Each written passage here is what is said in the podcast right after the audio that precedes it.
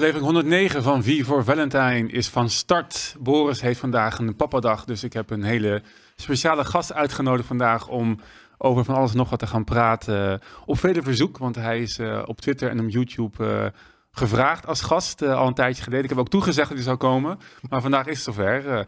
en dus Ben Joen. Ja, je zegt het goed. Oh ja, ik heb geoefend. Ja. Nice. Hoe is het? Ja, heel erg goed. Met jou ook. Ja, Dank lekker. voor de uitnodiging. Superleuk om een keer onderdeel te zijn van dit proces, of hoe je het zou willen noemen. Dus uh, ja, ja, leuk. Leuk dat je er bent. Ja, ik heb er zin in. Uh, we hebben een paar weken geleden bij een vriend van ons een, een goed pokertoernooi gehouden. En dat Ja. was zo gezellig en inhoudelijk sterk. Dat van dit moeten we gewoon eventjes voor, voor de camera gaan doen. Ja, en je hebt me wat armer gemaakt die avond. En, en dat sowieso. Ja, ja, dus dat is vrije markt, hè? Kapitalisme. Ja, zo werkt dat. weten. Ja, daar zijn we helemaal voor. De beste, de beste man eh, wint en heeft gewonnen. Ja, ja, ja. Natuurlijk zonder geld, dat mag niet, hè, geloof ik. Maar mag je niet voor geld pokeren. Dus dat hebben we niet gedaan. Dat was gewoon eh, voor de. Nee, mag wel, maar het was kleinschalig en niet commercieel. Dat, eh, Ja, voor, voor mij is het dus een regel dat je überhaupt niet voor geld mag pokeren of zo, heb ik, eh, heb ik begrepen. Oké, nou ja, hij, had, hij mocht mij naakt zien. dat, dat heeft hij gewonnen. Mag dat dan natuurlijk? Wat een prijs, ik denk het wel. ja. Nice, ja. En dus, ja, jij, je, je hebt ook je eigen podcastkanaal, kanalen, meerdere zelfs. Eh, bent, eh, ja, je hebt een beetje dezelfde politieke, filo- filosofische opvatting als, als mij en Boris, denk ik. maar verschilt toch ook nog op heel veel vlakken. Ehm, ik heb met Boris vaak gehad, zeg maar, over de reis naar toch wel een, een, een niet mainstream manier van denken. Namelijk, zeg maar, het, het kapitalisme of in jouw geval misschien objectivisme. Mm. Ehm, ehm, dat is niet wat veel mensen in de maatschappij tegenwoordig vandaag de dag nog aanhangen. Ehm, misschien kun je uitleggen überhaupt, zeg maar, van eh, wat is objectivisme en hoe ben jij daarbij gekomen? Poeh, ik daar ben bijgekomen. Dat is eigenlijk een heel lang eh, verhaal. Maar hoe het eigenlijk is gegaan, is dat ik had altijd een vader met een anti-westers eh, kijk naar de wereld. In die Mhm. zin, mijn vader komt, eh, komt uit Marokko en hij, ik was altijd opgegroeid in een, in een bepaald milieu waar je altijd heel vrij was om te denken. En ook al ben ik het politiek gezien totaal niet eens met mijn vaders gedachtegoed, leerde hij me wel op jonge leeftijd dat hetgeen wat je op tv ziet is niet per se de waarheid. Dus Hmm. op jonge leeftijd had ik al een veel vrijere geest eh, in die zin. Het is wel grappig, want in mijn, mijn beeldvorming, zeg maar, als ik aan klassiek Marokkaans of conservatief, denk ik aan conservatief, zeg maar, aan bepaalde natuurlijk Ja. strakke islamitische leefregels. En is, ja, misschien is dat mijn bias, maar is vrijdenken nou niet het eerste wat in me opkomt? eh? Ja, mijn vader, ik moet wel zeggen, hij is eh, afgelopen december is hij overleden. Maar ik kan wel één ding zeggen over mijn vader, dat hij was echt een vrijdenker in de zin dat hij deed dingen echt op, op zijn manier. Mhm. En eh, mijn partner zegt dat ook wel eens tegen mij, van je ziet dat ook heel erg terug bij mezelf, mijn broer, mijn zus, dat we doen dingen echt meer op onze eigen manier. We kijken minder op naar autoriteit in die zin. Hmm. Dus het klopt wat je zegt, dat traditioneel conservatief Marokkaans, dan heb je dat vrijdenken niet. Zijn mensen best wel tribaal in die zin. Maar dat is niet echt de vibe waar ik zeg maar in ben opgegroeid. Ik kan je bijvoorbeeld een voorbeeld geven dat als kind zijnde ging ik met mijn vader naar de Albert Kuipmarkt. En dan liepen we daar gewoon met een broodje te eten. En dan schelden mensen gewoon mijn vader uit. En dat was voor mij altijd heel Omdat apart. hij Marokkaans is? of- Nee, omdat hij gaf ons hotdogs. En dan zagen andere Marokkanen Ah, dat hij ons ja. hotdogs gaf. En dan was het van, schaam je. En dan ging dus gewoon mijn vader soort van uitschelden. Terwijl hij was gewoon van, mijn kinderen vinden varkensvlees lekker. Donder op, ik heb niks met jullie te maken. Dus hij was zeg maar zo'n achtig persoon. Ook al was hij wel religieus hoor. Dat, ook al ben ik totaal niet religieus opgevoed. Ik heb mijn vader nooit zien bidden of zien vasten. Maar het echte religieuze ding kon hij nooit helemaal loslaten. Hmm. Maar ja, je krijgt wel een beetje een soort van vibe van hoe die sens was. Dus in die zin was ik op jonge leeftijd, denk ik, al best wel een onafhankelijke denker. En had ik altijd gewoon heel veel honger om de wereld beter te kunnen begrijpen. En dit is iets wat ik niet begrijp dat meer, meer allochtonen niet hebben, is te begrijpen van wat is nou precies wat Nederland zo succesvol heeft gemaakt. Want ik weet bijvoorbeeld nog als kind ging ik naar Marokko en dan zag ik de armoede die er daar was. Dat als voorbeeld, als iemand dan werkte bijvoorbeeld voor mijn vader en hij had dan bijvoorbeeld problemen met zijn gebit, dan was het gewoon van trek de tand eruit. Ik had bijvoorbeeld een neef die kwam dan uh, thuis in de ochtend bij mijn tante thuis. En die was gewoon totaal in elkaar geslagen. Omdat hij die nacht daarvoor probeerde op een containerschip te springen in een of andere Marokkaanse haven. Gepakt werd door de politie. Ja, wat ik net zei, helemaal in elkaar werd gemapt. Hmm. Omdat hij gewoon weg wilde vluchten uit dat land. En ik weet ook nog vroeger. Dat, is, dat is ook zo'n bekende meme, toch zo van, weet je, communisme, communisme is so good that you need a fence to, to keep people in, of zo, Ja. weet je wel. Dat de, Ja. flee to de, dat ze willen vluchten naar het, het slechte kapitalisme. Ja, echt. Ja. precies. Ja, dat is ook. Ja, maar dat. Daar, daar, ja, dus dat was altijd een bepaald punt hoe ik toch de wereld beter wilde eh, begrijpen. En zo ben ik me eigenlijk op jonge leeftijd heel erg gaan verdiepen in dat soort onderwerpen. Wat eigenlijk best wel grappig is, dat ik denk een van de redenen dat ik me dus heel veel heb verdiept in die onderwerpen. Dat was dat omdat ik als basisscholier, ik werd niet echt gestimuleerd van huis. We hadden ook best wel veel problemen, dat ik niet echt heel erg gefocust was op school Mhm. op studie. En toen eindigde ik zeg maar op het VMBO, waar helemaal niks mis mee is.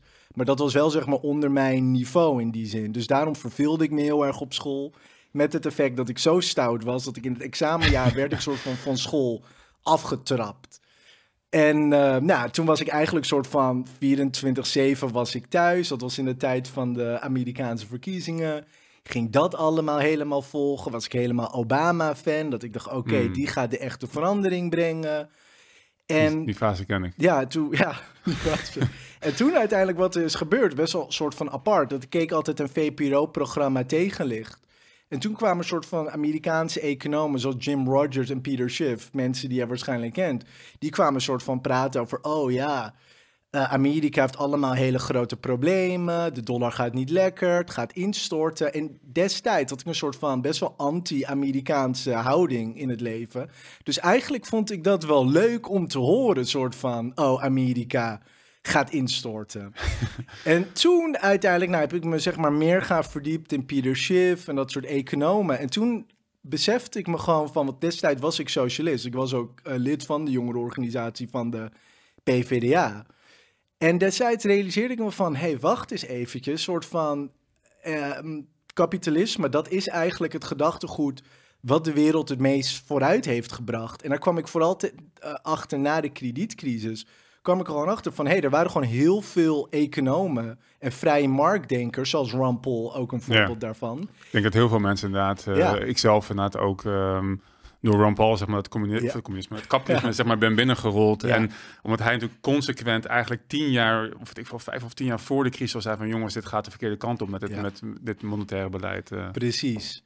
En zo kwam ik, ja, zo kwam ik in die leer uiteindelijk eh, terecht. En toen, ja, toen werd ik in die zin ook gewoon libertarisch of pro-kapitalistisch, hoe je het ook zou willen noemen. En toen uiteindelijk ben ik in het objectivisme gerold, omdat uiteindelijk ik een, een soort van video zag ooit op YouTube, The Moral Case of Capitalism genaamd. En daar werd eigenlijk gewoon het argument gemaakt van, hey, je gaat dit debat niet winnen om met het economische argument te komen. Hmm. Want het economische debat hebben we eigenlijk al lang gewonnen. We hadden Hayek, we hadden Mises. En dat er iets anders aan de hand is. En dat daar een heel moreel, ethisch verhaal, zwakte zit in het Westen. Wat ervoor heeft gezorgd dat we deze problemen hebben gehad. En zo heb ik eigenlijk de filosofie heb ik zo ontdekt. Dat er eigenlijk een layer daarachter nog zit. En wat je zegt, dat is wel interessant. Je zegt, eh, de, economisch gezien hebben, we, he- hebben kapitalisten zeg maar, gewonnen. Zeg maar. Ja. Die strijd over welk economisch systeem het beste is voor de menselijkheid, de menselijke vooruitgang. Dat is Ja. duidelijk. Dat is een vrije markt. Dat is zonder veel overheidsinmenging. Dat is de manier wat innovatie en, en, en, en ja, groei met zich meebrengt. Eh, niet- de economische groei zoals veel economen dat nastreven per- se, maar gewoon dat je vooruit eh, komt. Maar je zegt, objectivisme zag een hiaat in, of die, of die zei, er is een probleem met de cultuur in het Westen, want die, want die heeft een bepa- bepaalde zwakte, zei je volgens Ja. mij. Kan je dat uitleggen? Ja, is dat is vooral eh, gestoeld op het idee is dat kapitalisme en altruïsme, een soort van de moraliteit, waar men gelooft in zelfopoffering, dat de zelf wordt gezien als iets kwaadaardigs, dat het nastreven van eigenbelang wordt gezien als kwaadaardig, Mhm. Dan heb je uiteindelijk in een samenleving heb je een bepaalde filosofie die niet overeenkomt met de waarden die je nodig hebt om een kapitalistische samenleving te hebben. En dat is vooral gestoeld onder de vraag van van wie is jouw leven? Is jouw leven van jou of is jouw leven van de groep? Alle filosofen of intellectuelen die je hebt in Nederland zullen tegen jou zeggen, linksom of rechtsom, jouw leven is niet echt van jou. Mhm. Je moet op een bepaalde manier jouw eigen wil, je eigen ego opgeven voor het grotere belang. En dat was al een soort van filosofische zwakte dat we al hadden in de westerse wereld al de begin van de 19e eeuw. Met het effect dat we de uitkomst hadden van kapitalisme, alle vooruitgang die het bracht, maar we konden het niet echt op waarde schatten, omdat kapitalisme altijd werd gezien als iets immoreels, omdat het tegen dat conventionele idee van moraliteit ingaat. En ehm, ja, Maar is er niet iets voor te zeggen dat je ehm, ook voor aan elkaar moet denken? Ik bedoel, als je alleen maar aan jezelf bent, een egoïstisch leven leidt, dan komt er niks van de wereld. Dan zie je toch juist de excessen die we nu zien. eh, ik doe even het linkse praatje. De excessen die we nu zien, zeg maar, in het bedrijfsleven en, en, en waarbij, eh, eh, hoe noem je dat? Ehm onevenredig grote winsten worden gemaakt en, en landen en con- het continent, zelfs continenten zoals Afrika worden uitgebuit door deze en gene. Komt dat niet juist door een gebrek aan naar elkaar omkijken in plaats van te weinig naar onszelf kijken? Ik zou zeggen dat het, het is goed om naar elkaar om te kijken en voor de medemens te denken. Het gaat alleen om van is het jouw morele plicht? Is het voor de staat om dat voor jou te gaan dicteren? Is het de staat die voor jou gaat bepalen welke waarden jij zou moeten nastreven? Ik had het bijvoorbeeld net gehad over Marokko. Er zijn mensen die daar voor mij werken. Die respecteer ik heel graag. Die zou ik graag willen helpen om verder te komen met hun leven. Maar in het huidige systeem wat we nu hebben, is eigenlijk dat de staat tegen mij zegt van hé, hey, wij gaan jou belasten en wij gaan voor jou bepalen wat we doen voor ontwikkelingssamenwerking als voorbeeld. En het is juist die grote staat die de vrije wil van de mens zeg maar wegduwt, wat er juist voor zorgt dat mensen cynischer worden en minder bereid zijn om andere mensen te helpen. En ik denk dat jij zelf ook die ervaring hebt. Ik denk dat je ook in een omgeving zit met vrije denkers, mensen die geloven in vrijheid. En zou jij zeggen dat die mensen minder vrijgevig of minder warm zijn dan linkse mensen? Ik denk het niet. Dus het is meer van hoe heb je de samenleving on top soort van ge- georganiseerd? Ik denk zelfs dat, het- dat het andersom is.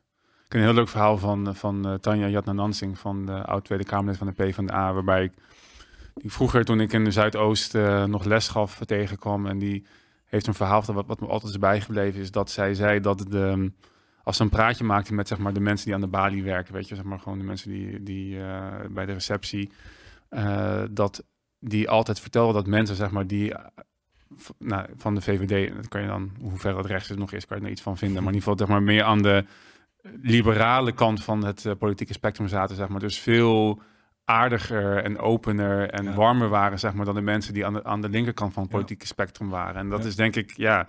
Dus, dat, dus het, misschien is het wel zelfs wel tegenovergesteld dat de mensen die geloven dat vrijwilligheid, vrijgeven, vrijgevigheid en ehm, zorgen voor vanuit een vrije natuur moet gebeuren, dat ook echt leven in plaats van dat ze het zeg maar eh, opleggen via, via, via de overheid. Ja, ik denk, dat, ik denk dat ik het helemaal met je eens ben. En ik denk ook wel dat als je reist over de wereld, kan je dat soms ook wel best wel duidelijk zien. Dat ik de eerste keer dat ik naar China ging, ging ik van de boot van Taiwan naar China. En het verschil in hoe vriendelijk mensen over het algemeen zijn in Taiwan is niet vergelijkbaar met hoe je dat dan ervaart in China. Ook heb je Want die zijn. Over het algemeen echt minder vriendelijk. Ja. Houden minder rekening met je. Ik kan je gewoon een voorbeeld geven. In China kan ik gewoon bij een bushalte staan, wachten op een bus en iemand blaast gewoon zijn sigaretrook uit zijn mond gewoon vol in mijn gezicht. zonder dat hij überhaupt zich bewust van is dat hij iets verkeerds doet. En ik denk dat dat te maken mee heeft met het feit dat ze zo lang onder het communisme hebben geleefd. En onder het communisme wordt altijd gezegd van, jij moet je broeder dienen en jouw leven doet er niet toe. En dat Mhm. creëert eigenlijk gewoon eerder een soort van haat naar je medemens. Ik heb Mhm. dat ook wel eens gehoord. Ik weet niet of dat zo is, maar ook bijvoorbeeld in Rusland. Als jij heel vriendelijk bent tegen mensen daar, denkt men dat je gewoon hun probeert op te lichten op een bepaalde manier. Daarom hebben ze ook iets meer een soort van standaard, meer harde mentaliteit. Omdat als je aardig bent, dat betekent dus dat jij slechte dingen van plan bent. Ik denk dat heel veel van dat soort perverse dingen kunnen ontstaan. Juist wanneer je een staat hebt die zo groot is en die de rol op zich neemt om voor iedereen in de samenleving eh, te zorgen. Maar je, eh, objectivisme, we moeten helemaal voor mij uitgelegd wat het precies inhoudt. Dat is een filosofie bedacht door Ayn Rand. Ja, klopt. En dat is grappig in de, in de, ehm, eh, in de intro zit een eh, beeldje van eh, Atlas, Atlas Shrugged. En ik heb een keer verteld over waar het boek over ging, maar toen vertelde ik waar de fouten net over ging. Dus misschien kun jij het nog een keer je beter doen. Poeh, mijn heel boek nu. Nee, maar wat is zeg maar, wat, want, misschien meer over Rand en objectivisme. Want wat, Ja. wat je zei net van, waar ik helemaal met je, met je eens ben, is dat ehm, ehm, charity moet niet vanuit de overheid komen, het moet vanuit vrijwilligheid komen. Ja. Dat is volgens mij niet de kern van objectivisme. Zeg maar. Objectivi- ook, op, ik heb het idee dat objectivisme ook echt egoïsme in de persoon nastreeft, zeg Mhm. maar. En dat is, gaat verder dan dat ik vind dat vrijgevigheid niet vanuit de overheid moet komen. Nee, dat is zeker waar. Ja, eigenlijk de essentie van het objectivisme in de kern is dat we dwang uitbannen in de samenleving.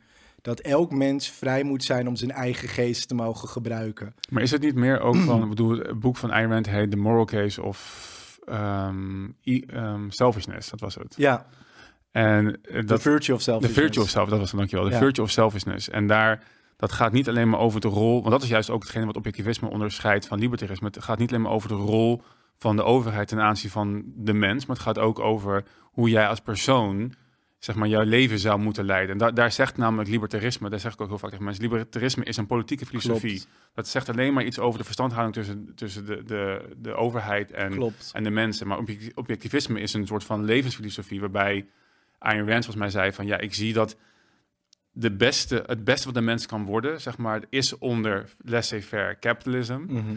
Maar dat beste wat een mens kan worden, houdt ook in dat hij, dat hij selfish is, zeg maar. En dat, Zeker. en dat dus, dus ook zonder dat deel van de overheid, zeg maar, pleit het voor egoïsme. Ja, maar het probleem is met het egoïsme, en ik heb zelf ook dat probleem met egoïsme, is dat Ayn Rand probeert het een soort van een nieuwe lading aan het woord te geven. Maar het probleem wat je heel erg hebt met egoïsme is dat het heel negatief klinkt in, in onze mindset. Dat zelfs ik kan soms het woord egoïst gebruiken voor iemand die iets, iets slechts doet. Mhm. Maar waar het eigenlijk zeg maar in de kern om gaat, is dat zij zullen zeggen dat er een vals moreel dilemma wordt gezet in onze samenleving.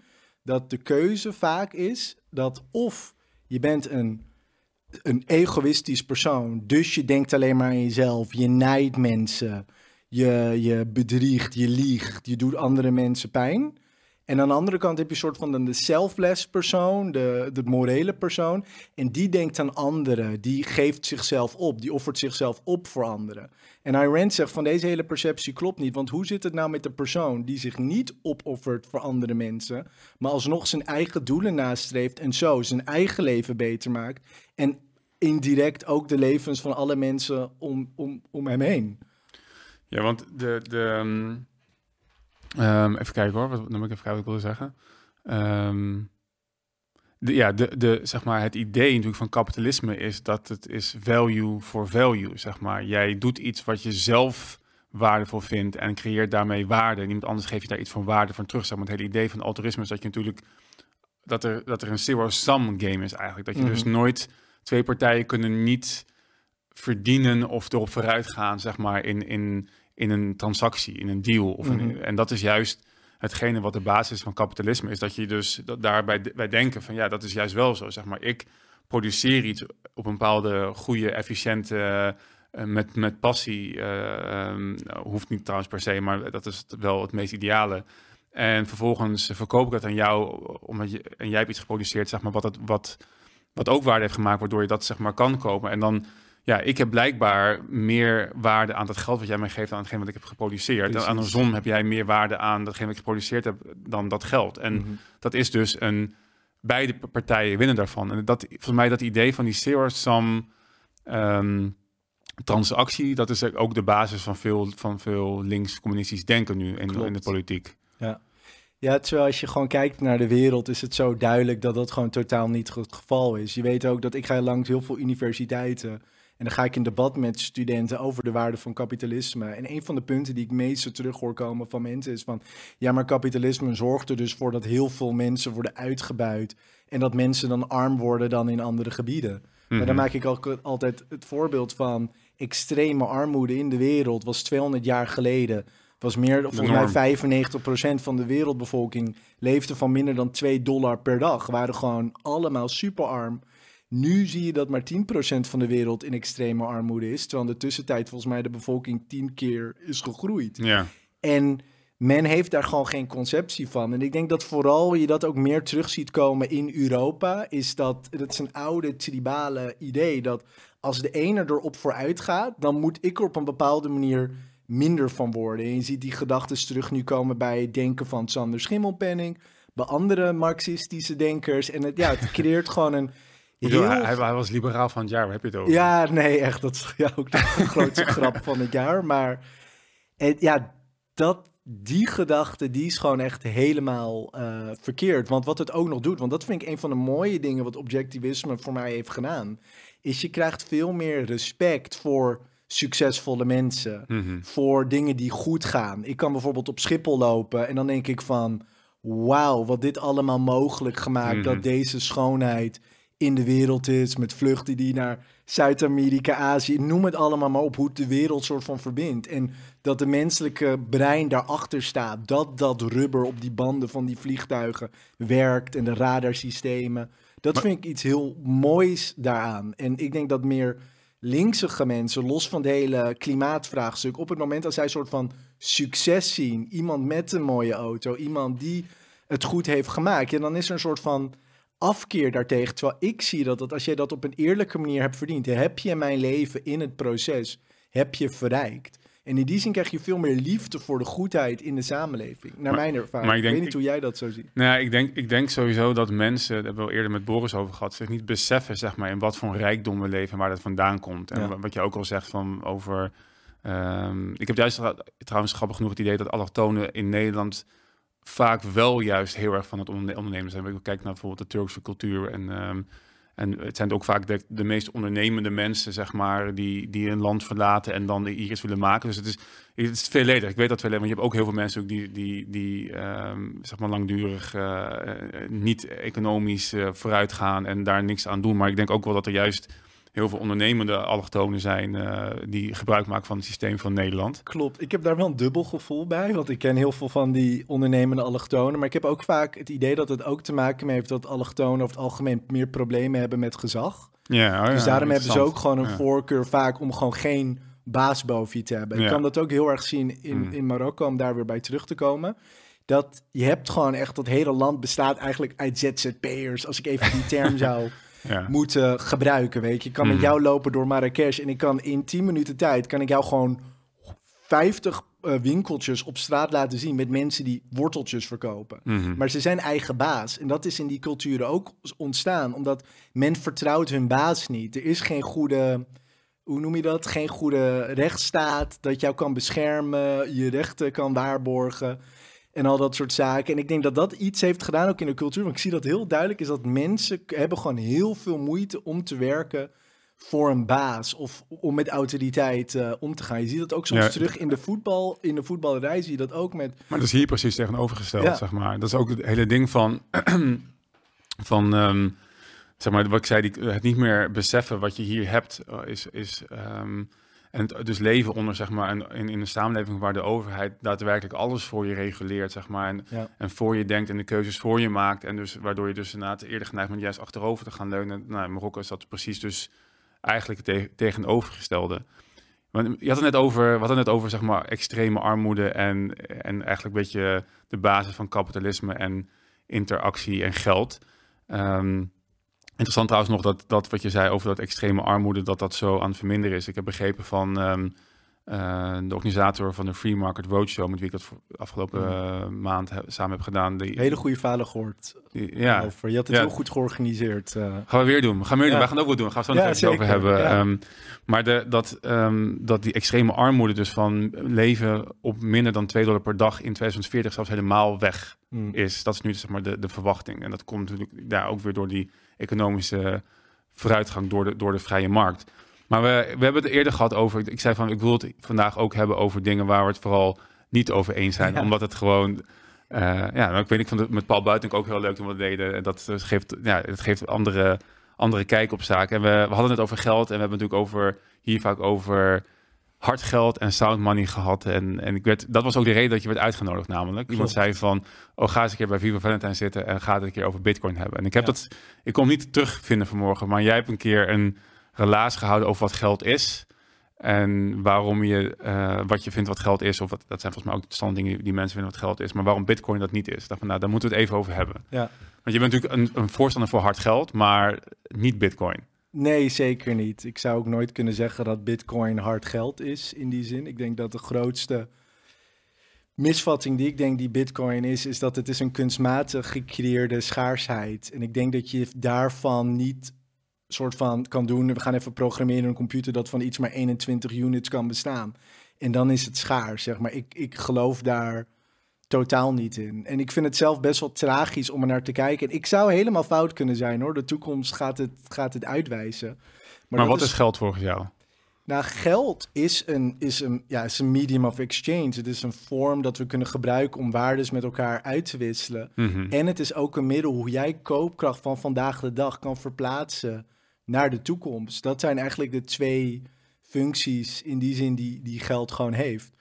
Ja, dus een minimum of exchange. Je moet inderdaad jouw waarde die jij produceert kunnen opslaan en niet en dan, uh, en, um, en dan inderdaad over tijd kunnen transporteren. Dus Precies. Oh ja, en het is ook een andere eigenschap ook van geld, is dat het ook een manier moet zijn hoe we dus ook relaties kunnen bepalen. Wat de aan te kunnen doen aan prijscalculatie. Ja, het geeft bepaalde prijsinformatie. Precies, dat je gewoon kan vergelijken van oké, okay, uh, 20, 20 kippen heeft dezelfde waarde als één kreeft. En dat kan je in, in, in geldvorm, kan je dat zo vertalen dat je dat precies kan zien. Want zonder geld zou je niet precies weten hoeveel kip je nodig hebt om een kreeft te kunnen kopen of laat staan een gebouw te bouwen in Amsterdam. Van wijze van. Dus dat zijn gewoon belangrijk, de meest belangrijke eigenschappen ja, en, het, en het grootste probleem wat wij volgens mij allebei zien is dat uh, tegenwoordig heb je inflatie. Want dat is, dan, dan heb je dus niet dat je die waarde van jouw productie kan transporteren over een bepaalde tijd. Want jouw geld wordt elke keer minder waard. Dat zie je nu in het fiat geldsysteem waarbij dollars en euro's gewoon ongebruikt worden bijgedrukt en de waarde dus steeds meer vermindert. Um, je zag het in de, in de geschiedenis toen um, bepaalde Afrikaanse stammen, zeg maar, knikkers, glazen knikkers gebruikten. En de Europeanen kwamen met de techniek om het helemaal te doen. Hadden toen de markt overstroom met knikkers, waardoor er inderdaad een heel veel inflatie was. En waardoor er dus productie, daadwerkelijk productie die zij hadden, zeg maar, werd geëxporteerd. Terwijl ze eigenlijk niks van waarde daarvan terugkregen. Dat ik niet. Ik niet oh, je, je, je, hebt heel veel. Je had, vroeger had je ook um, de naam van die stenen vergeten. was eigenlijk een soort van accounting systeem. Had je hele grote stenen bij een stam en daar schreven ze gewoon op zeg maar, wat mensen eigenlijk een ledger, zeg maar, wat mensen aan elkaar schuldig waren. Top. Ja, moet je toch een keer de, de Bitcoin standard lezen. Die ja. het, het, is eigenlijk namelijk de eerste twee um, delen van de drie delen uh, gaan, gaat over een soort van monetaire geschiedenis en wat is geld. Mm -hmm. En ik heb dus dat stukje ook van jou bekeken waarbij je het aangeeft. En van ja, dat klopt, dat zijn inderdaad de, de, de, um, de, dat is inderdaad de essentie van geld. Alleen ik zag, ik weet dus niet meer wat je toen zei, maar ik dacht van de laatste ding wat je zei, waardoor je Bitcoin eigenlijk niet in die categorie schaarde. Zeg maar, dat, dat vandaar maak je volgens mij een misstap. En dat komt denk ik vooral ook omdat het idee achter blockchain en uh, hoe dat zeg maar werkt niet, niet uh, uh, ook bij veel mensen zeg maar niet, niet bekend is. Um, ik bedoel, het is niet zomaar een programmaatje wat je kan veranderen, zeg maar. Weet je? Nee. Er, zit, er zit een heel netwerk achter van ik weet niet hoeveel computerkracht, ja, zeg maar, wat waar echt ziek veel geld in geïnvesteerd wordt. Dus jij kan niet morgen bepalen, zeg maar. Het is, het is net zo waarschijnlijk dat je van die 21 miljoen bitcoin, zeg maar, meer gaat maken. Um, als het is dat ik zeg van, ik wil nu dat, um, uh, ik wil dat, dat uh, 1 miljoen mensen mij een euro geven. Zeg maar. Die kans is even groot. Mm -hmm. Dus bijna nul. Ja. Als dat zo is, moet je, af, moet je afvragen, is het dan niet alsnog schaars, zeg maar? Ook al zou je, weet ik bedoel, het, het is, er zit een bepaalde game theory achter, die geënt is op de menselijke manier van handelen, waardoor het gewoon, uh, uh, als je naar kansberekening kijkt, eigenlijk de kans weet je, richting nul gaat, dat, dat er meer bitcoins gaan komen. Dus is het dan niet alsnog daardoor een soort van unieke vorm van schaarste? Het is schaarste, maar punt blijft. Het is kunstmatig gecreëerde schaarste voor dezelfde geld. Dat als Panini voetbalkaartjes gaat uitbrengen van het WK voetbal, kunnen ze ook van Messi minder messages maken. En dan kunnen ze zeggen van, oh, dat is schaars. Ja. Maar dat is niet hetzelfde als de schaarsheid die je hebt met goud of de schaarsheid die je hebt met zilver. Maar moet dat? Ik denk dat dat moet. En wat ik ook denk, wat heel belangrijk is, een bepaald facet wat Bitcoin ook mist, van het is ook geen store of value. Want vroeger, want dat, dat zou ik je eigenlijk ook, misschien zou ik je dat nu willen vragen. Stel je eens gewoon voor dat de, dat de overheid of dat geld niet gecorrumpeerd was. En we zouden nu nog steeds op een goud of zilver gebruikte als relmiddel. Zou er dan een case zijn voor bitcoin in zo'n wereld? Nee. Dus wat is er dan voor jou dat jij denkt dat die case nu wel voor gemaakt zou moeten zijn? Waarom zouden we het wiel weer opnieuw moeten uitvinden? Edelmetaal is duizenden jaren gebruikt als geldsoort. Maar het heeft niet gewerkt. Het heeft wel gewerkt. Nee, want we hebben, we hebben de overheid gekregen en die, he- die, heeft, dat een, eh, die heeft daar een fiat systeem tussen gezet. Daar ben ik helemaal mee eens. De overheid heeft heel veel stappen soort van ondernomen. Maar als dat de mindset is dat de overheid überhaupt zoveel macht heeft... en dat men wilt, want dat is ook, daar zou je kunnen misschien later ook over hebben... mensen, de meerderheid van de Nederlandse bevolking wilt inflatie, wilt iets krijgen voor niets van de staat. Wat ook de reden is dat we überhaupt dit probleem hebben gehad. Als je, eh, als je daar dan op die manier gewoon over nadenkt, wat is dan uiteindelijk de case voor Bitcoin in die zin? Want als de staat zo groot kan worden dat zij, net als er is gebeurd ook met goud, dat ze ons het recht hebben ontnomen om goud te gebruiken als relmiddel, dan kunnen ze die macht uiteindelijk ook gebruiken om hetzelfde te doen met Bitcoin. Nee, maar dat kan dus niet, omdat het heel decentraal is. Ik denk dat de Nederlandse staat of de Amerikaanse overheid een wet kan maken dat op Dat het kan. moment als jij commercie maakt met bitcoin of whatever, ga jij tien jaar in de gevangenis. Ik denk dat niemand meer gaat durven om bitcoin te accepteren als jij een bedrijf bent. Maar dat is anders dan goud of zilver, zeg maar. Dus die, die, die perk heeft goud of zilver niet. En het nadeel van goud en zilver is dat je het niet over grote afstanden kan, kan transporteren. Zeg maar. Ik kan met 1 miljoen aan waarde in bitcoins in mijn hoofd een grens overlopen. En dat kan je met Mhm. goud of zilver of andere valuta kan je dat zeg maar niet.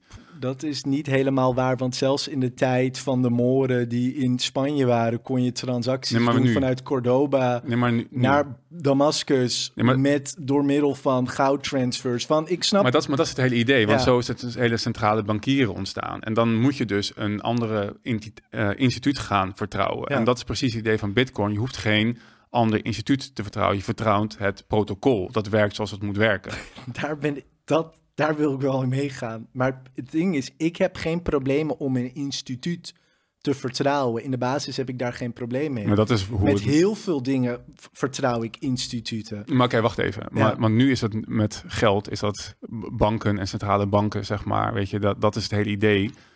Kijk, Bitcoin was niet geweest als, ehm, als er vertrouwen was en we vertrouwen konden hebben in die Mhm. oude instituten. Mhm. Bitcoin is een antwoord omdat er geen vertrouwen is, omdat er terecht geen vertrouwen meer is in die instituten. Maar het vraag is, is of Bitcoin en de tienduizenden andere crypto's een antwoord is op dat probleem. En dat denk ik dat dat niet zo is. Nee, maar dat, dat, En dan- daar en dan- hebben we het nu over. Maar ja. Precies, maar dan kunnen we weer die brug gaan maken weer naar de moraliteit. Dat als wij blijven geloven in een grote overheid, we willen dat de overheid de economie redt wanneer het niet goed gaat. Dat we willen dat de overheid ons allemaal in check geeft op het moment dat ze ons allemaal in huisarrest zetten tijdens COVID. Als dat onze mentaliteit blijft, dan maakt het niet uit wat voor meest geniale crypto of wat voor slimme nieuwe technologie ik zou kunnen gebruiken om goud te gebruiken. Het gaat niet gebeuren. Ze gaan dat nooit Nee, laten oké, maar- gebeuren in die zin. Nou ja, En dan denk ik... dat, dat, dat- dat blijft ook geen argument tegen Bitcoin. Dus eh, dit is, überhaupt, dit is ik gewoon denk een wel dat het een argument is voor Bitcoin. Want jij maakt het punt dat eh, de voordeel is van Bitcoin ten opzichte van goud en zilver... is dat het decentraal is. Dus dat is dan een soort van een voorbeeld dat Bitcoin nu toch waarde heeft. En ik denk dat is geen voordeel, want het kan decentraal zijn, maar de overheid kan het zo vernietigen als ze het zouden willen. En ik Nee, denk dat, dat- de dat- reden dat ze het niet doen, denk Nee, ik maar het kan, omdat het niet kan. Het kan gewoon niet. Maar dan, dan ken je gewoon eh, zeg maar de blockchain en Nee, het netwerk ik, te ik slecht. geloof... Nee, maar mijn ik- punt, ja, even, maar mijn ja. punt is, want, je, want mijn, mijn punt is, je, je, je, de discussie gaat zeg maar richting ehm, ehm, dat het niet gaat werken omdat de moraliteit zeg maar niet werkt. Ja, dat klopt, de maatschappij gaat kapot omdat we niet snappen dat vrije markt het beste is. Zeg maar. Mhm. maar dat, dat, is, dat geldt voor ook voor als je, daardoor krijg je ook geen goudstandaard, daardoor krijg je ook geen zilverstandaard. Zeg maar. Dus dat is, daarom zeg ik van, dat is voor elke echt geldstandaard, zeg maar, is dat gewoon het tegenargument en kan je niet per se alleen maar aan bitcoins en zeg maar niet slagen van bitcoin wijden. Daardoor slagen wij als mensheid niet, zeg maar, Nee. we die mindset hebben. Dus dat is Ja. gewoon een beetje een dooddoener. Zeg maar. dat, is- dus het gaat er meer om dat, dat dat, zeg maar, en, en daar gaan we, daar dans je volgens mij een beetje omheen, zeg maar, over de specifics van hoe Bitcoin eh, werkt en waarom het niet te onderdrukken is zeg maar, door de overheid. Dat is gewoon, dat is gewoon niet. Wat, wat is jouw definitie dan van onderdrukken? Als je kan natuurlijk elke wet aanmaken, zeg maar, net zoals met goud en zilver. Je mag geen goud en zilver meer gebruiken. Dat is ook gebeurd namelijk. En dat is makkelijker te handhaven. Het gaat om handhaafbaarheid, zeg maar. Het is te maken, die wet. Het gaat mensen afschrikken, maar het is niet te handhaven. Als je kijkt naar Nigeria bijvoorbeeld nu, daar zitten daar is het verboden. Daar hebben ze een CBDC. Maar daar wordt Bitcoin dus zeg maar veelvuldig gebruikt, zeg maar, vooral omdat het een hele jonge populatie is. Dus je kan niet. Ik bedoel, ik heb ook lang voor de overheid van gemeente Amsterdam gewerkt. en handhaafbaarheid van regels is altijd het probleem. Als je ook echt een vrije maatschappij wil opzoeken, we hadden net over dat je misschien wil verhuizen naar, naar, naar, eh, naar het buitenland, zeg mhm. maar, dan gaat het denk ik niet eens per, se zeg maar, om de. Um, hoe kapitalistisch is het in het land, maar hoe goed zijn ze in handhaving van de regels die ze hebben. En Nederland is dus een land die best wel goed, op, zich best goed is in de handhaving, maar nog steeds is het gewoon vaak lastig om regels te handhaven. En als dat niet zo is, ja, dan, dan, dan zijn regels gewoon een papieren werkelijkheid. Daar ben ik het helemaal mee eens. Laten we hopen dat dat zo is. Dat wil ik ook echt zeggen tegen de mensen ook die hier naar luisteren. Van, dat is, vind ik, de schoonheid van kapitalisme, de schoonheid van vrijheid van mij, jullie mogen de crypto gebruiken die jullie willen. De toekomst gaat uitwijzen wie, wie gelijk heeft. Als ik niet gelijk heb, heb ik misschien heel veel geld verloren. Of bepaalde potentiële winst misgelopen. En daar is in die zin is daar gewoon helemaal niet iets mis mee. In die zin. Maar mhm. ik zou wel weer toch een punt willen maken dat je kan geloven in, in, in, in Bitcoin. Maar als de staat Bitcoin wil tegenwerken, dan kunnen ze er echt een valuta van maken die nergens die niet te gebruiken is. Wat ik net al zei, stel ze zouden een wet maken dat je geen commercie kan doen in Bitcoin. Ik geloof dat. Ander voorbeeld dan even. Ja. Uh, en drugs, ecstasy. Ja. Totaal verboden. Mag niet, mag niet handelen, mag niet verkopen, mag niet gebruiken. Ja, ik. ik bedoel, het, is, het gaat ook volgens mij een beetje tegen je eigen kapitalistische vrije markt denken. In dat regels, zeg maar, de, de samenleving op die manier beter maken. Ik bedoel, regels... Ik zeg niet dat ik zou nooit voor regels of regulaties zijn van Bitcoin. Mensen moeten vrij zijn om wat voor relmiddel ook te mogen gebruiken die ze willen. Maar als we het puur hebben over kan Bitcoin werken zonder steun van de staat? Nee. Als jij zegt van inderdaad in een zwarte economie zoals Nigeria, waar heel veel transacties al zwart lopen, tuurlijk zou je Bitcoin kunnen gebruiken. Tuurlijk zou jij zelfs als Bitcoin verboden wordt, Bitcoin kunnen gebruiken om illegale dingen te kopen. Maar kan jij Bitcoin gebruiken om een vliegticket te kopen? Kan jij Bitcoin gebruiken om boodschappen te doen?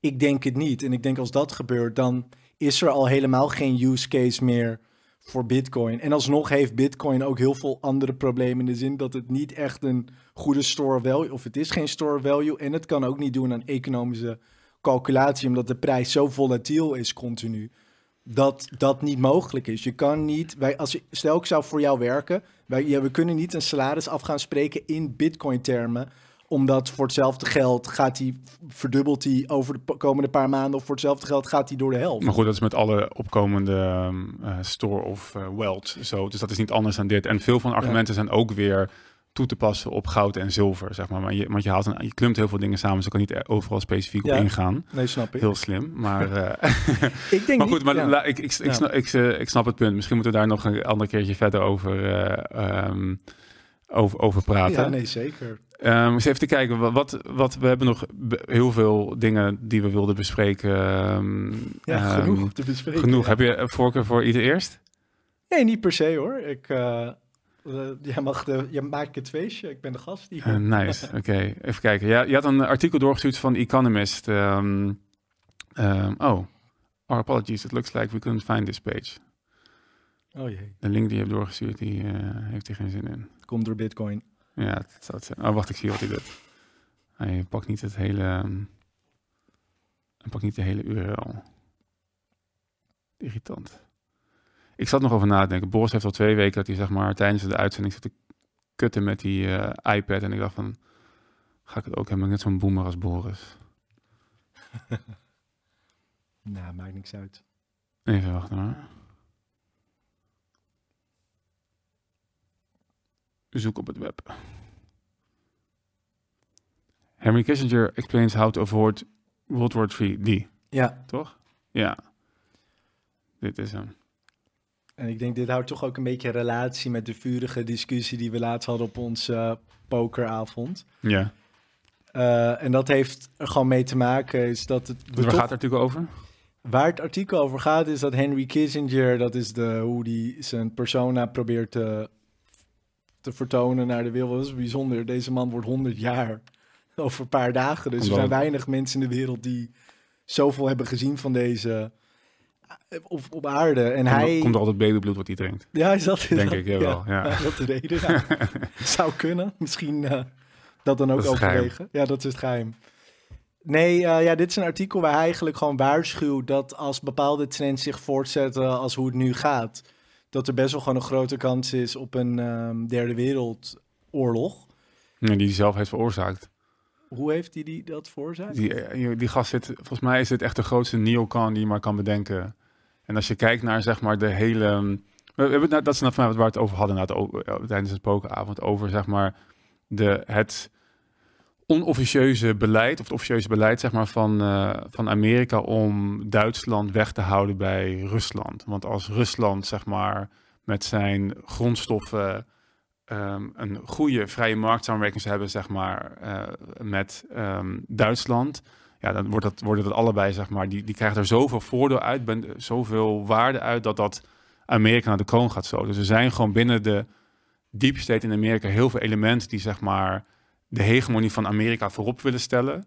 En alles, alle, andere landen, waaronder bondgenoten, moeten daar gewoon onder lijden. Dat is, dat is Duitsland en Frankrijk en Europa richting Rusland. En dat is uh, Japan weghouden van China, die daar zelf ook niet heel veel van hebben. Maar er zit een beweging vanuit bepaalde, ja, ik zeg neoconservatieve elementen. Dus zeg maar, en dan heb je Kissinger, de CIA. En ik bedoel, hij heeft volgens mij de incubator uh, gerund waar Klaus Schwab zeg maar zijn web uit heeft opgericht. Dus er zitten heel veel banden zeg maar met dat soort globalistische clubs die, mm -hmm. die vanuit een, inderdaad een, een land komen die in vrije markt denken, zeg maar, een soort van groot hebben gemaakt, maar waar, waar gewoon ja, egoïstische elementen zitten die, die um, niet het best hebben met iedereen in de wereld, maar gewoon ervoor te zorgen dat zij hun macht kunnen behouden. En ja, hij is daar wel een beetje de, een, een van de key players in. Ja, ik wil wel zeggen, ik ben met dit artikel gekomen niet met het idee dat ik hier de Henry Kissinger wil verdedigen of zijn wereldbeeld wil verdedigen. Het ging, het, het waar ik aandacht aan wilde schenken is van wat, hoe kunnen we een soort van nieuwe balans gaan vinden dat vrede mogelijk is op aarde. En je had het bijvoorbeeld in één podcast had je het over dat jij een heel erg grote voorstander bent van de multipolaire wereld. Mm -hmm. Dan zou ik aan jou willen vragen van, je bent een libertariër. Mm -hmm. Hoe zou jij zeg maar, die multipolaire wereld kunnen rechtvaardigen voor jezelf als je weet dat dat de uitkomst heeft dat nog meer mensen in de wereld minder vrijheid in minder vrijheid zouden leven. Ja, als dat de, um, het gevolg zou zijn, dan niet. Maar dat is niet het gevolg van een multipolaire wereld. Oké, okay, leg uit. Omdat een multipolaire wereld is niet anders dan decentralisatie. Het gaat over de macht die nu eigenlijk al sinds, wat is het, eind Tweede Wereldoorlog voornamelijk bij Amerika heeft gelegen. En dat wordt heel lang ook geen probleem geweest. Maar uiteindelijk um, ja, hen toch ook naar de bol is gestegen. Um, ervoor zorgt dat er dus andere landen nu minder vrij zijn dan ze hadden kunnen zijn onder die invloed van zo'n enkele wereldmacht als Amerika, dat gaat verdwijnen. Ik denk dat een checks and balances in elke situatie een goed idee is. En dat is een multipolaire wereld is dat. We krijgen weer meer checks and balances richting zeg maar een, een, een, een wereldmacht die toch de afgelopen tientallen jaren ook heel veel heeft gedaan uh, om die macht te misbruiken. Daar ben ik het helemaal mee eens. Maar het, het, het punt is, is, is, dat dan een, is het een goed alternatief dat landen als Rusland of China meer macht zouden moeten krijgen? Is dat iets goeds voor de wereld? Nee, maar ik denk niet dat zij per se. Ja, ik is denk... bijvoorbeeld de Amerikaanse dominantie in Oost-Azië, is dat niet iets positiefs voor de wereld in die zin?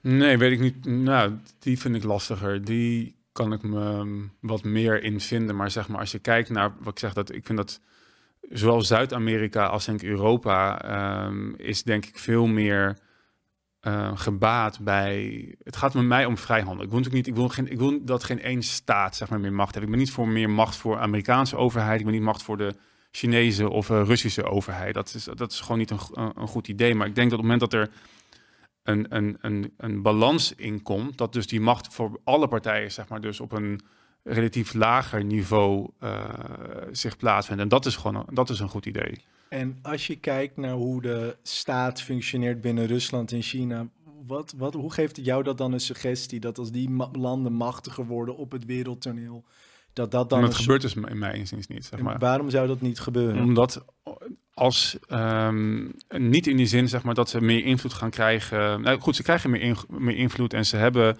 misschien wat, wat meer aandacht op het wereldtoneel, maar dat is dus niet. En dat is niet goed per se voor de mensen die in dat land wonen, zeg maar. En, en, kan je misschien stellen. Aan de andere kant kan je ook, ook indenken dat bijvoorbeeld China is juist heel erg op, op de op meer vrije markt gaan, gaan doen. En daardoor juist ook wat welvarender geworden. Niet zo welvarend als Hongkong, die natuurlijk veel meer hebben gedaan. Of, of, of, of uh, China is best wel een arm land. Ja, maar niet zo arm als dat het 30 jaar geleden was. Nee, dat zeker niet. En dat komt met, met name door zeg maar, de, de, de, de focus op uh, meer vrijhandel. Nog steeds niet. Het is natuurlijk echt mm. uh, nog steeds beroerd. Ja. Dus dat wil ik niet. Ik wil niet China gaan verdedigen als vrije markt nee. uh, voorbeeld of zo. Maar de, gewoon puur het voorbeeld van, van Duitsland en Rusland. Als het moment dat Duitsland dus goedkope gas en grondstoffen en goud en weet ik veel wat allemaal kan inkopen bij, bij Rusland, dan, dan is dat heel heel beneficial voor Duitsland als land en hun productie. En dus ook weer voor Nederland en landen omheen. Zeg maar. Dus dat soort dingen mm -hmm. zijn alleen maar goed. En dat wordt nu door dit soort lui tegengewerkt. Maar is dat niet dat dat tegen is gewerkt door Rusland zelf? Dat als ze op die manier niet zo'n avontuurlijk buitenlands beleid hadden gehad, Amerika is geen met, met hij heeft het avontuurlijke be, uh, buitenlands beleid opgezet. Hij heeft de grenzen meegedacht, of hij, hij is niet zijn eentje, maar de he, het hele idee dat de NAVO steeds verder opschoof richting Rusland, wat is afgesproken om dat niet te doen. Het hele inmenging van Amerika in Oekraïne al, weet je, alles wat daar gebeurt aan inmenging, dat is. En wat vind je van de inmenging van Rusland in Oekraïne? Ja, ik ben tegen, ik ben überhaupt tegen, zeg maar, de, de, uh, het, het schenden van uh, uh, individuele mensenrechten, soevereiniteit van landen. Zeg maar. Aan de andere kant kan je afvragen in hoeverre werd, werden de, bijvoorbeeld de regio waar die nu zit, zijn van, met, met name etnische Russen die meer met Rusland hebben dan met Oekraïne. En die in Oekraïne het heel erg moeilijk hadden, zeg maar, weet je wel. Dus moet niet aan mij vragen wat ze willen, moet die mensen daar vragen, zeg maar, wat, wat, wat ze willen. En ik heb daar niet een eenduidig beeld van. Ik heb niet het idee van die, een, die deel van dat land daar wil Um, ik zou eerder neigen dat het merendeel zeg maar een soort van um, liever Russische uh, dictator wil zeg maar dan een Oekraïnse dictator. Ik wil natuurlijk gewoon liever vrijheid. Ja, ik, ik, zou zeggen, ik, voor mij is het niet eens heel relevant wat de meerderheid vindt in, in Oost-Oekraïne. Ik ben in die zin niet een democraat. Het zou zelfs zo kunnen zijn dat als Russische invloeder uiteindelijk het gevolg heeft dat meer mensen meer vrijheden verliezen. Dan denk ik aan die ene procent of de minderheid die daar is die helemaal niet onder dat Russische bewind wil okay, maar leven. Nu, nu zijn er dan 50% die niet onder Oekraïnse bewind willen leven. Wat doe je daarmee dan? Dat is voor mij, het klinkt misschien heel hard als ik dat zeg, is voor mij gewoon niet heel relevant. Waarom niet? Want waarom is het wel relevant als, als waarom mag Rusland niet de bevelbaar zijn en wel Oekraïne? Omdat ik, waar ik heel erg omgeven, en dat is ook wat iets komt uit het objectivistische gedachtegoed, zeg maar, mijn standaard van waarde is het mensenleven. En daarmee wil ik zeggen dat de waardes, daar ben ik het helemaal mee eens, maar de waardes die het mensenleven bevordert, dat zijn waardes waar ik meer in geloof. Als de invloed van Amerika het effect heeft dat Oekraïne een vrijere samenleving kan worden, vind ik dat goed. En dat is iets, daarom wilde ik ook die vraag aan jou stellen. Ik denk dat we hier ook oneens over zijn is dat er is heel veel om voor te haten. Het Westen is verschrikkelijk. Ik ben helemaal mee eens. Als je kijkt naar... Maar wacht even, want je gaat nu verder over een punt. Het nog heel veel over Oekraïne voordat we nieuwe punten aanhalen. Want je stelt, zeg maar, ik ben tegen ehm, de inmenging van Rusland in Oekraïne, omdat één mensenleven, zeg maar, al te veel is. Ben ik helemaal met je eens. Maar ik zeg van, de status quo is misschien wel erger. Dus wat is dan het morele... Ik, ik weet niet of de status quo Oké, laten we zeggen, stel dat de status quo erg is. Dus dat Oekraïne meer mensen dood en onderdrukt, zeg maar, uh, dan Rusland, zeg maar, nu andersom doet in die regionen. Is er dan wel um, iets voor die invasie te zeggen? Als Rusland voor die invasie de uitkomst zou hebben om de Oekraïense bevolking meer te bevrijden, ja. zeker, dan zou ik daar 100% voor zijn als de vraag in de huidige context van deze wereld is: zouden willen dat Oekraïne, of zou het goed zijn voor Oekraïne om lid te worden van de Europese Unie, onderdeel te worden van de NAVO, zou ik zeggen duizend procent. En het is lastig voor ons om dat te dat in te zien. Omdat ik denk dat wij heel erg kijken naar... kijk hoe slecht die Europese Unie is, kijk hoe slecht NAVO is. Maar als je dat moet vergelijken met in de invloedssfeer blijven van Rusland... honderdduizend keer is het beter voor het Oekraïense individu... om uh, uh, betrekkingen meer te gaan opzoeken met het Westen. Had de Europese Unie um, het verzoek van Rusland om lid te worden van de EU moeten honoreren? Ik, is, is er zo'n verzoek geweest van Rusland om lid te worden van de Rusland Europese wilde, wilde lid worden van de Europese Unie. Als bepaalde instituties in Rusland zouden veranderen en meer in, in, in de richting zou komen van de Europese Unie, prima, welkom in die zin. Dat is ook want het zou beter zijn voor de Rus om onderdeel te zijn van de Europese Unie dan er buiten te vallen. Mhm. Als je aan mij zou zeggen, is het voor Nederland beter om onderdeel te zijn van de Europese Unie of erbuiten, zou ik zeggen, Nederland is er veel beter als we buiten de Europese Unie er zou zitten. Omdat ik denk dat als wij de macht weer zouden terugpakken in ons land, dat wij ons land beter zouden kunnen besturen onder het juk van de bureaucraten van de Europese Commissie.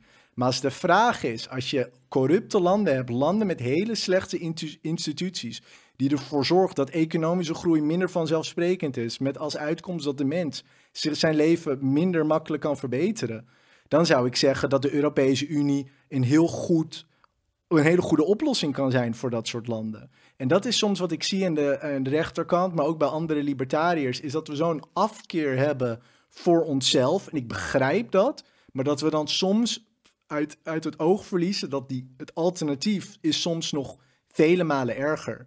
Dus ik leef liever in een land met de VS die we nu hebben, wat gewoon een corrupte corporatie is, heb ik liever dan een, een, een wereld waar Amerika, omdat we in een multipolaire wereld moeten leven, Amerika zich terugtrekt uit Japan, terugtrekt uit Korea, terugtrekt uit, uit Taiwan, de Filipijnen, noem het allemaal op, zou ik zeggen, dat is iets negatiefs in die zin. En ik denk dat daar, daar moeten we denk ik toch iets meer focus op hebben. En dat we soms ook te negatief zijn over onze eigen uh, civilisaties. Bijvoorbeeld, laatst luister ik naar jullie. Maar dat, maar dat is. Ja, nee, sorry, ja. maak eens even af. Ja, tuurlijk. Nee, nee, nee, nee maak me af wat je wilde zeggen. Ja, dus laatst wat ik hoorde bijvoorbeeld op jullie podcast, was dat het punt werd gemaakt van, oh, kijk hoe zwak Europa is en China is sterk en Xi Jinping is sterk. En dan denk ik van, wat is hier aan de hand? Als wij denken over landen als Mexico, Argentinië, denken we dan aan succesvolle landen?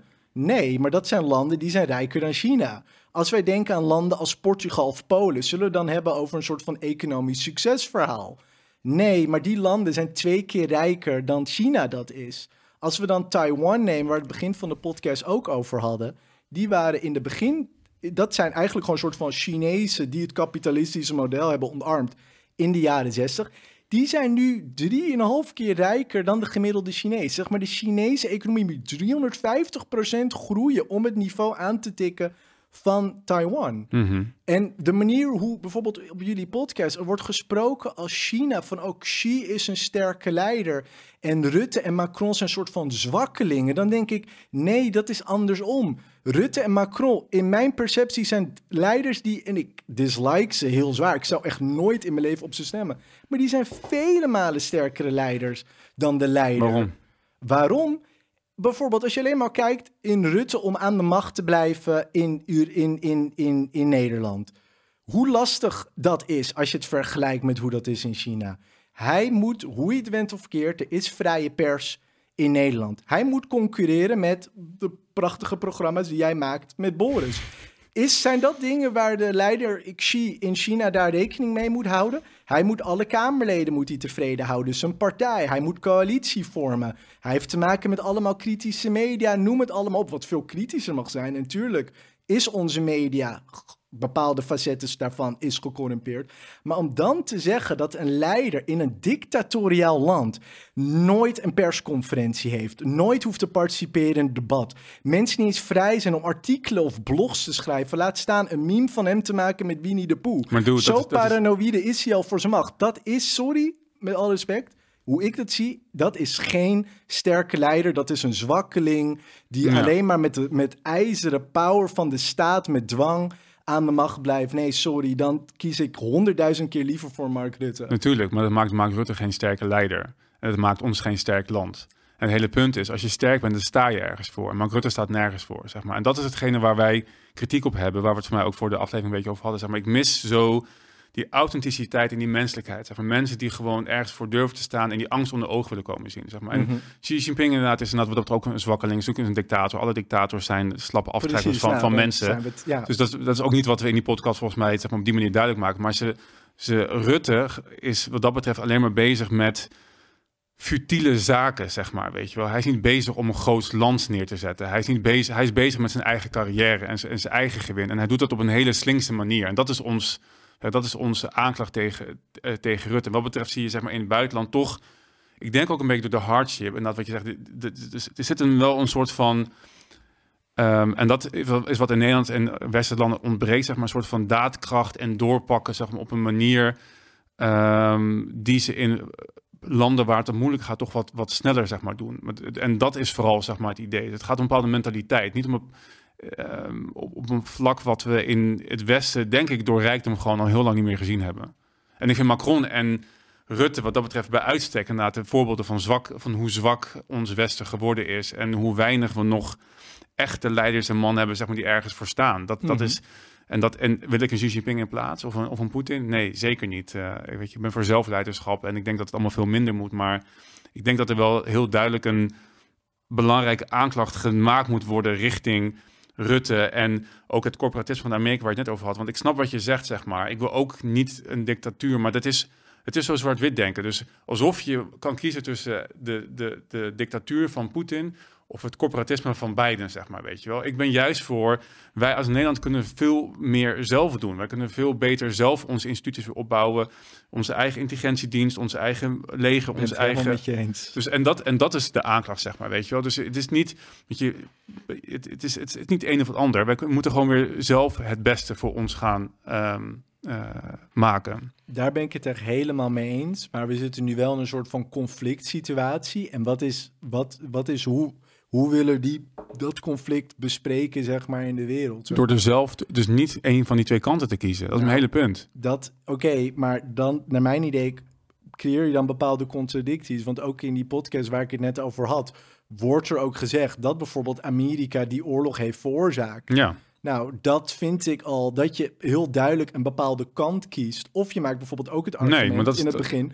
dat Amerika niet de NAVO had moeten laten oprukken naar het oosten. Ja. Dat is toch ook al een waardeoordeel hoe jij zou vinden hoe de wereld zou moeten functioneren. ja, maar dat, dus jij vindt dan dat, de Ameri dat zeg maar, de, hoe Amerika wel eens wordt genoemd, en mensen dat het misschien lachwekkend vinden, maar ik denk dat er een kern van waarheid daarin zit, is dat Amerika is een empire by invitation. Heel veel landen kiezen hè, om bondgenoot te zijn van Amerika. Ik had het net weer over de Oost-Aziatische landen. maar niet meer. Die willen bondgenoot zijn van Amerika. Taiwan zou graag Amerikaanse troepen willen hebben op hun grondgebied. Maar niet dat- omdat dat ze bang allemaal- zijn voor de... Maar kom op, dat, zijn- dat, zijn- dat, zijn- dat zijn allemaal niet argumenten voor ehm, je eigen boontjes gaan doppen, zeg maar. Ik bedoel, Nee, maar er zijn landen die willen dus onderdeel zijn van die Amerikaanse instituties. maar als er iets beter zou zijn, zij dan zouden ze denken- daar ook voor kiezen. Dat, klopt, is maar dat, argument. dat betere, dat is er dus niet. En je hebt dus heel veel landen in Oost-Europa... die hebben de ervaringen gehad met het imperialistische Rusland van het verleden. En die zien vrienden zijn met Amerika als iets goeds voor hun land... wat hun kan verdedigen tegen een tiran in Rusland. nee, maar dat zou ik ook voor kiezen. Dus jij zou dan in een wereld willen leven dat Amerika zou zeggen... Poeh, jullie kunnen niet horen bij onze club van landen. Nee, maar dat want is wij zijn dude. soort van bang voor die tiran Nee. aan de andere kant. Wat voor signaal zou Amerika geven als ze dat zouden Maar doen? je, je bekijkt het echt extreem zwart-wit, zeg maar. Je, de, de, het punt is, je kan ook zonder Amerika en zonder Rusland, zeg maar, ehm, gewoon een fijn en goed welvarend land opzetten. Mijn hele punt is, NAVO had niet, moet, niet moeten oprukken. De, Maar landen willen bij de NAVO horen. Interesseert me niet. Rusland Dus dan moeten we zeggen, nee, jullie kunnen er niet bij horen. Nee, het is ook ten eerste, het is niet alleen maar willen, het is ook, het is ook oprukken. eh, het is ook maar het lobbyen en het, het, het erbij vragen. Zeg maar. Er is door propaganda zeg maar, ook richting Rusland dat vijandsbeeld gecreëerd. Ik wil niet dat zij mijn eh, gaan overheersen. Maar als zij daar blijven en we kunnen handelen met ze drijven, is er niks mis mee. Zeg maar. En maar jij, dat doen ze dus niet. Nee, dat doen ze niet omdat Amerika dat dwarsboomt. Dat is het hele punt, zeg maar. Ru- Rusland mag niet dicht tegen Europa aanzetten. Dat is mijn hele idee, waar je volgens mij niet helemaal van doordrongen bent. Is de invloed van, zeg maar, de, de, de, de deep state, zeg maar, in dit conflict. En mijn punt is dus vrijwillig, ja, het zou kunnen dat je, dat je de NAVO, dit is, is niet per definitie iets mis met een NAVO-lidmaatschap, maar het is niet nodig. Europa is er niet beter van geworden door die landen erbij te En laten. denk je dat de landen in Oost-Europa die niet lid zijn van NAVO na die oorlog in Oekraïne denken dat dat wel beter voor ze is? Dat ze daar onderdeel Nee, weet ik niet. Hoeft niet per se. En, dat, en dat, maar, maar ik denk echt dat je onderschat, zeg maar, dat je doet, je hebt een te zwart-wit beeld van, van Amerika de good guy en, nee, en, en, en nee, Rusland de bad nooit, guy. Nee, ik zal nooit zeggen dat Amerika de good guy is. Maar als je het vergelijkt met guy. Rusland, dan zijn zij de betere partij. 100.000 procent. Wel, als je Na kijkt- de Tweede Wereldoorlog, ik was liever een land in West-Europa dan dat ik onder het Oké, Warschau-pact maar dit is precies mijn punt. Jij kijkt weer naar overheersing. Ik zeg, die mensen moeten gewoon lekker binnen hun eigen landsgrenzen Dat ben blijven. ik mee En ik wil daarna handel kunnen drijven met, de, gewoon, met de Rusland, zeg maar. En dat wordt nu onmogelijk gemaakt. Ik wil, daarom wil ik een multipolaire wereld.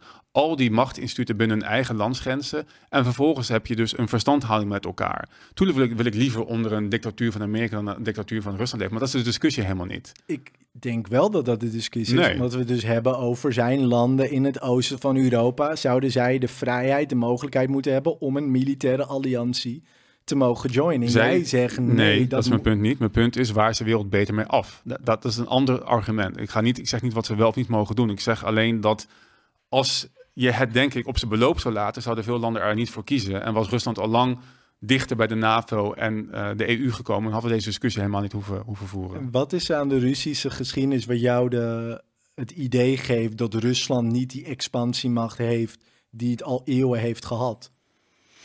Ik weet niet of zij een expansiedrang hebben. Zij, waar, waar hou je, ik denk dat zij vaak juist een soort van angst hebben voor expansiedrang van eh, landen buiten hun westen. Ja. Vanaf Napoleon, vanaf Duitsland, eh, no- noem het maar op. Maar het is niet... Nou, ik denk als je kijkt naar de geschiedenis van Rusland, zijn er heel veel voorbeelden van hoe zij andere landen proberen te overheersen.